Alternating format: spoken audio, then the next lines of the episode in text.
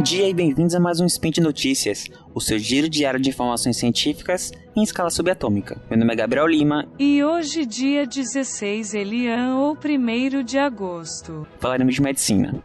E no programa de hoje, veremos como a dor pode impactar nas emoções. Speed Notícias.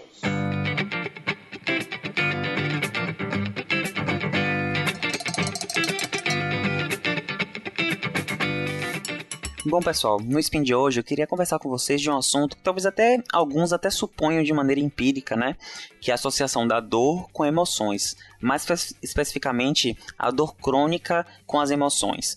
É, sabemos que dor crônica é uma coisa muito grave na medicina e a dor, de maneira geral, sempre foi algo que foi negligenciado na medicina.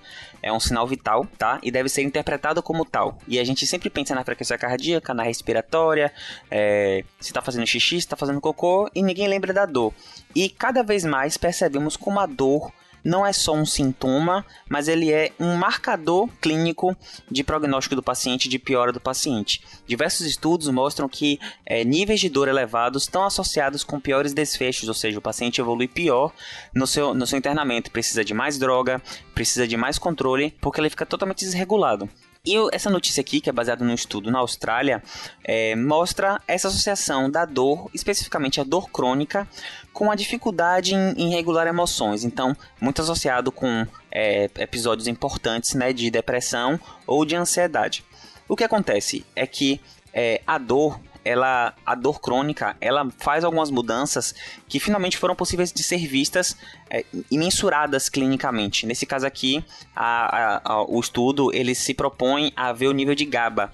GABA ele é um neurotransmissor, tá? Que ele é inibitório. Então a função do GABA no, no, no, cérebro é inibir, seja lá qual é a sinapse que está sendo feita.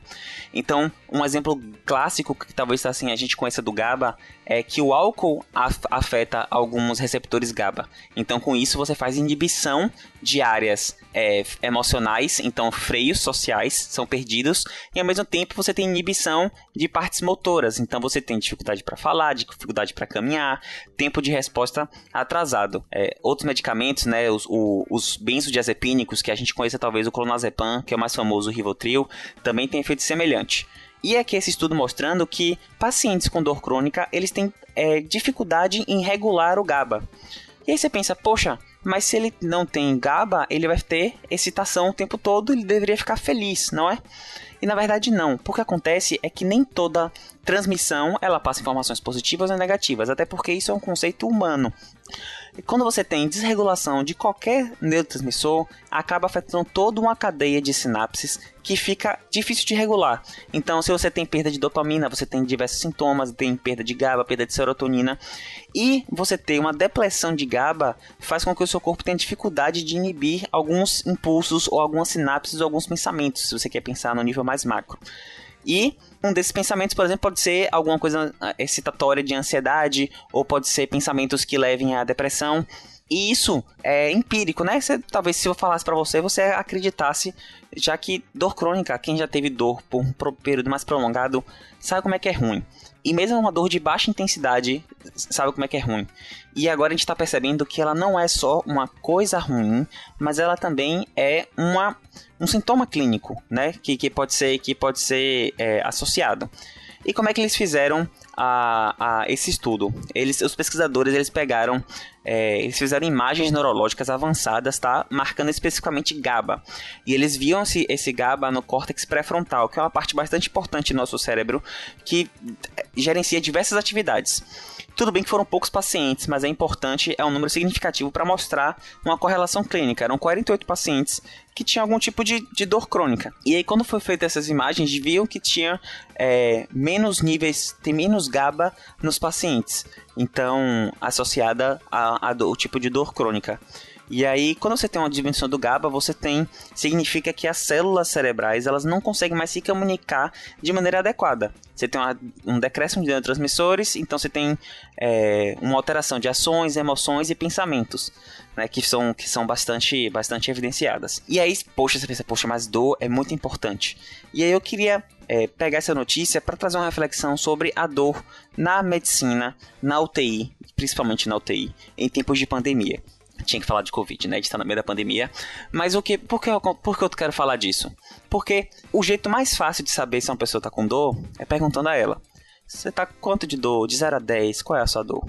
O que acontece é que quando você tem pacientes que estão entubados, por exemplo, não tem como a gente saber diretamente como é que está a dor. E o que está acontecendo é que diversos pacientes estão sedados do, com Covid e com dor, porque são coisas diferentes. A sedação é como se tivesse um sono e a analgesia é a retirada da dor. E aí é preciso ver sinais indiretos de dor, como aumento da frequência cardíaca, contração de músculos, é, não conseguir acoplar com o ventilador mecânico. E essa, essa quantidade de. Essa, essa falta, inclusive, de manejo da dor, que parte é culpada por falta de insumo. A gente sabe que no período crítico ali da segunda onda faltou insumo no, no, no Brasil todo é, certamente contribui para aumento de mortalidade e aumento de tempo de internamento é, desse paciente na UTI. Para vocês verem quão impactante é, é, ter dor em pacientes, né? Aqui a gente está falando de dor crônica, mas também na dor aguda. Então eu queria trazer essa reflexão e trazer esse artigo para falar com vocês, para prestar atenção na dor do outro. É muito difícil, né? A gente se colocar no, outro, lugar do outro e não precisa se colocar. Mas como é importante levar em conta a dor. Talvez você conheça alguém que tem uma dor crônica e você acha essa pessoa extremamente chata. E pessoas que têm dor crônica tendem a ter esse tipo de, de percepção por outros.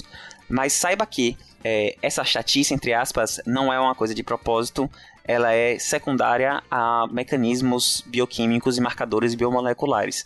Então, se você conhece alguém que tem dor crônica, peça para procurar atendimento. Existem é, centros especializados em dor, tá? Conversar, é, tem bloqueios, tem drogas, tem, enfim, diversos tipos de abordagem que podem ser feitas e que vão mudar a vida da pessoa. E talvez ela não perceba que aquela dor está mudando quem ela é. Então, é, como spin de notícias também, é, comunicação social, eu deixo aqui esse, esse, esse recado para todo mundo. E aí, se você encontrar alguém que tem dor crônica, converse com eles, fale como isso impacta na vida e peçam para ele buscar ajuda, beleza? E por hoje é só. Lembrando que o link comentado vai estar no post. Aproveita que você já entrou para ler, deixe lá também seu comentário, elogio, crítica, declaração de amor, deixe lá seu salve. Lembrando ainda que esse podcast só é possível de acontecer por conta do seu apoio no patronato do SciCash, seja no Patreon, no Padrinho ou no PicPay. Um beijo no seu rim esquerdo e até amanhã. Tchau, tchau.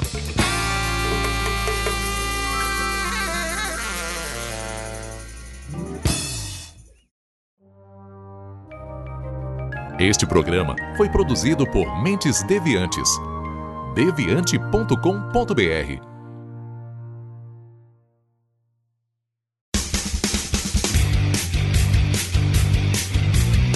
Cortes, edição de podcast.